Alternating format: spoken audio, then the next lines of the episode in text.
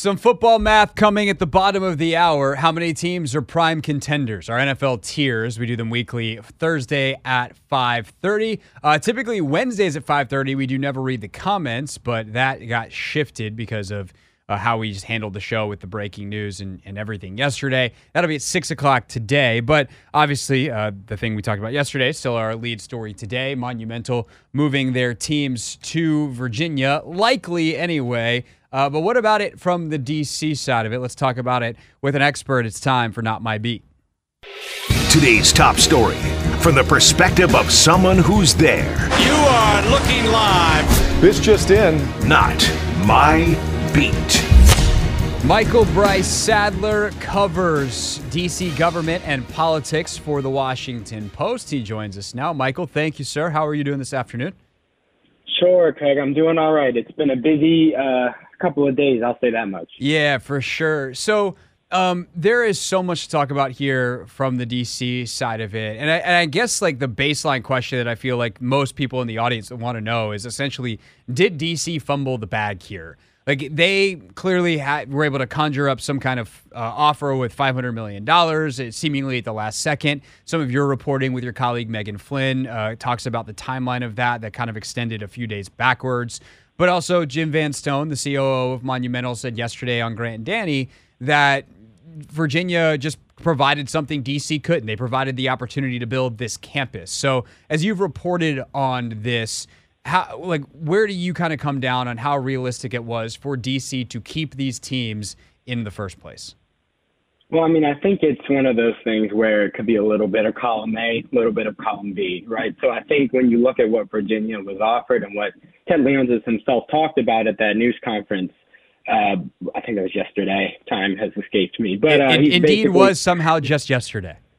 Um, he he came out and said, "Look, we have a chance to build from the ground up here, a blank slate, if you will, and that's not really possible with the current setup in DC. And that's not even talking about the dollar amount, right? Like the Commonwealth, it would cost them 1.6 billion. DC's in the conversation for 500 billion. So there's just more money at play, more space at play. But I think the other side of this this conversation is what uh, we've been hearing a lot from people privately who are kind of privy to these conversations. Is well, was DC moving urgently enough over the summer when Monumental had expressed disinterest in potentially going to Virginia? Or let the city know it was entertaining such a decision. Uh, was there enough of an emphasis on trying to make sure that didn't happen, considering when the offer was ultimately presented, considering how kind of haphazard that all seemed, it's lended itself to uh, that type of conversation of, well, did, did, did DC move with enough urgency on this? And you even have other uh, DC City Council members in your story saying, like, we didn't know about this. Uh, Phil Mendelson, the chair, did, obviously. Mayor Bowser did. But is that something that is typical and I would assume problematic in the DC city government that there is poor communication, that people aren't looped in who need to be or would like to be and have a right to be? Is this something that is emblematic or is this something that is kind of unique to this uh, this issue? That's a good question. I mean, I think it depends on the issue, but there has been a criticism over the years and the time I've covered this beat on how effectively the council and the mayor are working together, how well they're communicating with one another, especially especially on issues like public safety, uh, which I'm sure you're aware of. Um, but it's not. This isn't something completely novel or new. There have been strained relationships in the past uh, between the council and the mayor's office, and in this case, the council doesn't have the authority to make the type of offer the mayor has made. It, it does take them both working together, like the mayor proposes it and then the council passes it. So uh, they've come out to say we're in lockstep behind this proposal now, but I think the bigger question is what happened in the months leading up to this proposal being put on the table uh, over the past few days. Michael Brice Saddler, who is uh, a D, or excuse me, a Washington Post reporter covering the DC government uh, and politics for the Metro Desk, is with us here on the Hoffman Show. So you mentioned the public safety side of this, and there is obviously been an increase in crime in DC. Whether it is as much as the narrative, uh, it, it, depending on who you ask, you know, everyone's got a different narrative, different perspective. Um, right. You know that whether it matches that is is I think up for debate. So, Michael, as someone who covers this, can you give us a realistic picture of the crime situation in DC, how much that potentially played a role here, and where that is kind of, I would say, relative to the rest of the country, where I think a lot of other big cities and frankly a lot of other rural and or, and suburban areas are also seeing uh, increases in crime post pandemic for a litany of reasons. Right. Well, I mean, DC's problems, I think you stated them pretty fairly. Uh, they're acute. And even some of those other big cities that saw increases during the pandemic have seen reductions that DC has not experienced itself. So um, while the headlines, I think, can be a bit sensational and how people feel about it, again, will depend on who you ask. I would say the general tenor among lawmakers here, among top city leaders, among residents is that uh, things are not in a good place and that a lot of people do not feel safe. Uh, so that's been the top priority for the mayor, for the council, is trying to figure out how can we turn this around through legislation, through changes in policy, through tweaks in procedure uh, to have these stats go in a different direction. Now, as it pertains to the stadium, you know, there there's been reporting that we've done that uh, Ted Leonsis himself has had some concerns about activity outside the arena. Uh, but I think if you go out, you go to a Wizards game, you go to a Capitals game or a concert, you see tons of people out uh, by Capital One Arena. I don't live far away from the arena, so while uh, there are concerns about crime, I don't think it's prevented anyone from going downtown to see a game, right? And I think that's what makes this uh, all the more devastating for residents. It's not a situation where nobody wanted to go downtown to the arena. Maybe if you are uh, a huge Wizards fan, you haven't had a lot to cheer about lately, but um, outside of that, the crime concerns, it's really case by case depending on who you ask and what their experience has been personally. But this year has felt different compared to others. Oh, Michael, you should see the the YouTube comments. How many people will not come downtown, and how many of them are in my YouTube comments? It's uh, it's amazing. Uh, really, really amazing. Uh, Michael Brice Saddler's with us, DC government reporter, uh, here on the Hoffman Show. Of course, Michael writing for the Washington Post. So, I, I, one of the things that I've kind of been talking about the last, uh, I can't believe again, it's only been you know 48 hours or, or 36 hours uh, since this news broke, is the opportunity that exists for DC now to reimagine that area. What are some of the proposals to try to make the Penn Quarter area into something vibrant and viable again, considering we are in a new era, a new economy where people aren't going to go to work like they did prior to 2020? Right. Well, this has been a top concern for the city all year before the Wizards and Capitals leaving was even really part of the uh, common conversation uh, as it pertains to downtown and the area around Chinatown. Uh, the city's finances are struggling in large part because of how downtown changed with the pandemic. Workers who are working more remotely, uh, less visitors downtown overall. Now the city has seen some increases in hotel uh, people staying at hotels in terms of tourism that has increased gradually. And i think anecdotally if you look around at who's commuting you're seeing improvement. So the focus for the city now and they have a downtown action plan that was supposed to come this fall and is actually going to now be uh, unveiled next year is figuring out how they can attract new people downtown residents uh, more visitors other types of things besides office spaces and bringing workers in who uh, I think we all know the remote work situation is probably here to stay for a lot of companies uh, who are moving out of the big buildings they lease downtown and trying to save money because of that. So, how do you repurpose those buildings? How do you bring new visitors downtown, whether that's using uh, re- empty real retail spaces for art uh, exhibits? That's something that's been discussed. Public performances like concerts to make use of old spaces. Everything's on the table right now for the city. Uh, one of the big areas that is definitely needed in the city is affordable housing. And it seems like, I mean, look, we're in Navy Yard and they built Nats Park, and it's like, wow, everything's great. Nats Park or Navy Yard used to be a hellhole, and now look at it. I'm like, yeah, look at all the luxury apartments that people can buy. There's there's very little affordable housing. Do you think that some of that area um, could turn into that? And and also, how does you know 82 nights plus playoffs a year worth of games? Not being there change the prospects for that area? Well, to the second point you made, I mean, that is going to have to be something the city figures out. Um, if, for example, the Mystics are relocated. Uh, obviously, Georgetown might continue to play there. That's still an ongoing conversation, from what I understand, but that would be a huge change uh, that city leaders would need to figure out how to replicate that. You really can't um, without those teams there. So it's a matter of, again, getting creative uh, once again. And in terms of affordable housing in general, that has been, I think, the calling card for a lot of housing advocates and others uh, who who care about housing and housing people who have been priced out of the city is use this opportunity to turn some of these older buildings downtown into apartments into affordable housing. The challenge is that's a lot easier said than done. Uh, it sounds great on paper, but actually reconfiguring the plumbing, the windows, how these office buildings are set up into an apartment uh, is expensive. So the city has tried to create some incentives for developers to actually undergo those types of renovations and changes, but whether or not all of that housing is going to be affordable remains to be seen. Certainly, some lawmakers uh, on the DC Council have sought to um, siphon off some of the housing that's maybe set to be built to make sure that it's some level of affordability.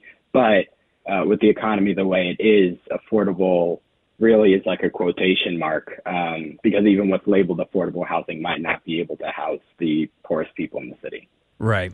Um, Michael Brice Saddler is with us, DC government and politics reporter for the Washington Post.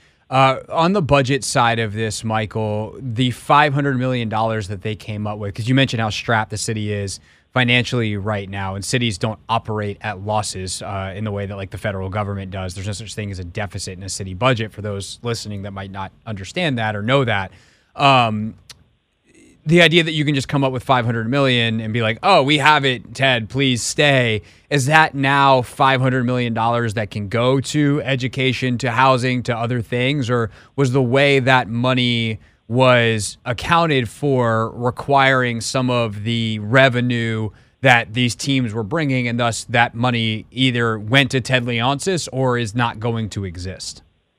So part of the reason that DC was able to present this offer now, at least as the mayor explained, is that uh, because of the shifting financial in the city, which again, some of the finances are looking better than what was predicted earlier this year, uh, the city was able to refinance some of its debt, uh, which creates an avenue to make that kind of offer. Now, that would be borrowing, so it's not a situation where there's just money suddenly available. Um, the emphasis and why the full council is behind this is because the arena is such an economic engine that uh, when it comes to some of the things you mentioned, like social services, if there's if there's no teams downtown, if there's no arena, if that downtown activity is not there, then that hampers the city's ability even further to provide those services moving forward. So it's really imperative to get downtown on track ec- economically so that the city can keep providing uh, the housing and the social services that it has with demand as high as it's ever been for things like rent relief and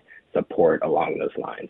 So, last thing for you, Michael. Um, Leonsis owns the building, the city owns the land.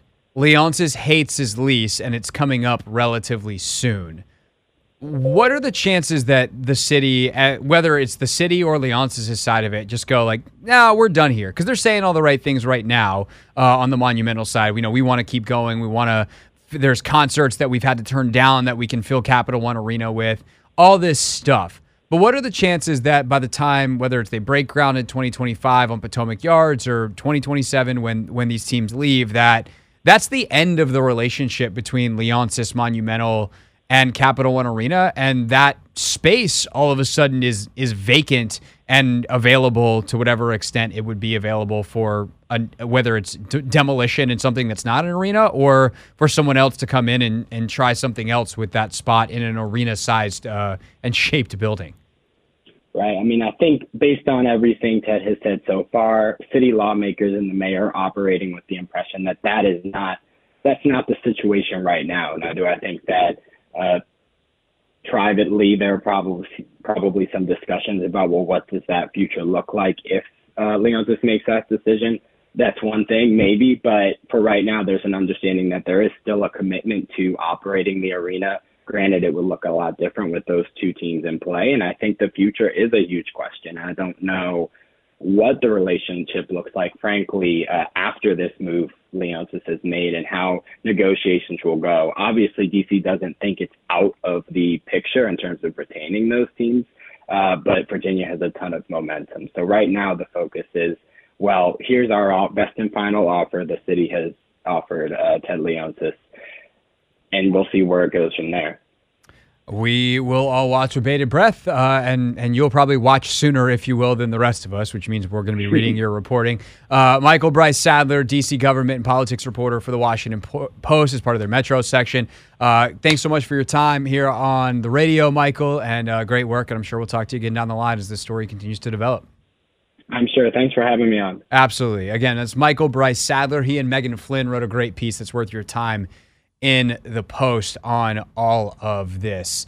Um, there is so much. God, I just it it feels like drinking from a fire hose because there's so many different angles to this. Um, one thing that I will say on the affordable housing side of it and these buildings, I know this isn't necessarily a sports topic, but it's all related, and this is personal to me. Um, this might surprise people. Like I'm a come from middle class parents um, you know, white dude seemingly has a great job, and this job is great in a bunch of different ways. But like, they don't pay you a lot when you get started in radio. Um, a radio salary is is nothing to nothing to write home about. Certainly nothing to send a check home about. Sure, if you can be Stephen A. Smith or Mike Greenberg, uh, this industry pays you really freaking great. Um, or if you're the, I mean, frankly, if you're, uh, say, a morning show that's been on for 27 years, like you, you build up enough sponsors and stuff over time, and uh, you're, you're doing all right. But as someone who started in this industry, as it started to change drastically in the early 2010s, and the digital era came, and radio has been on a on a journey as as is newspapers, um, and and frankly, television. Like, look what happened with all these regional sports networks. I will just stop meandering and tell you that when I worked in Dallas I was making my salary was twenty five thousand dollars a year. Twenty five. Um, when I moved here, it more than doubled simply because uh, 980 used to be a union shop, and the minimum that they were allowed to pay me was more than double what I was making in Dallas. Um, I supplemented my income in Dallas by doing more shifts and getting paid an hourly rate on top of my salary uh, for weekend shows and, and extra things. So yeah, it wasn't great. And, but because of that, I actually qualified for a rental assistance program in the city. And so I used to live because it was I needed to live outside of the city to afford to be able to live um, in, in, a place of my own. I used to live in in Valley Ranch. Um, it's, it's, ironic because I didn't cover the Cowboys like I wound up covering the Commanders.